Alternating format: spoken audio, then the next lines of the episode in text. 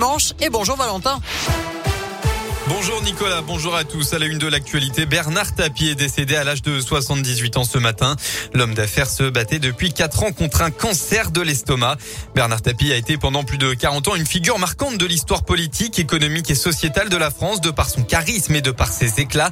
Il était l'incarnation de la réussite sociale des années 80, puis le symbole de l'homme d'affaires sulfureux à partir du match de foot truqué entre Marseille et Valenciennes en 1999. Son état de santé s'était à nouveau dégradé ces derniers mois. C'est une annonce du Parisien. Dès le début de la semaine prochaine, le protocole sanitaire à l'école sera allégé dans dix départements. Une expérimentation qui devrait concerner le Rhône. Si un cas est testé positif au Covid-19 dans le département, il n'y aura pas de fermeture automatique de la classe comme c'est le cas actuellement. En revanche, tous les élèves devront être testés. Si le test est positif, l'élève concerné devra suivre l'école à la maison tandis que tous les autres pourront continuer à venir physiquement en classe.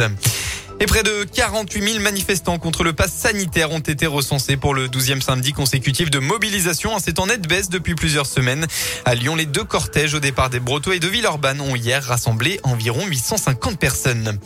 Dans le reste de l'actu, vent, pluie et orage au menu de la journée. La vigilance rouge pluie inondation a été levée en Loire-Atlantique ce matin après des pluies exceptionnelles durant la nuit qui ont notamment provoqué l'inondation d'une partie du périph' nantais.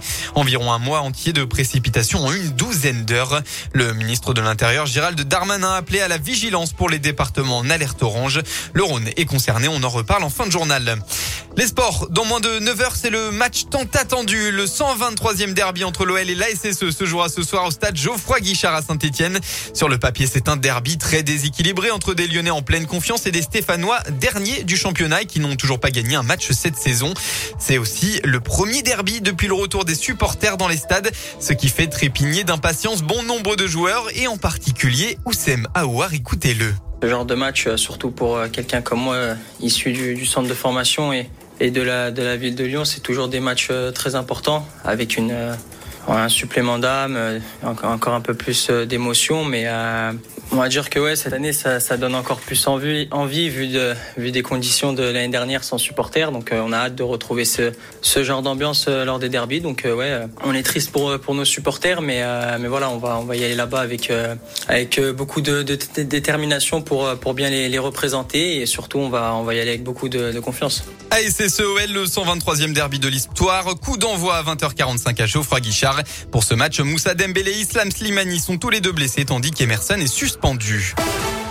La météo enfin, le Rhône est donc en vigilance orange pour vent violent. Des rafales sont attendues jusqu'à 110 km heure. Un important épisode de pluie devrait ensuite toucher le département en fin d'après-midi. Au thermomètre, il fera un maximum de la journée entre 17 et 21 degrés.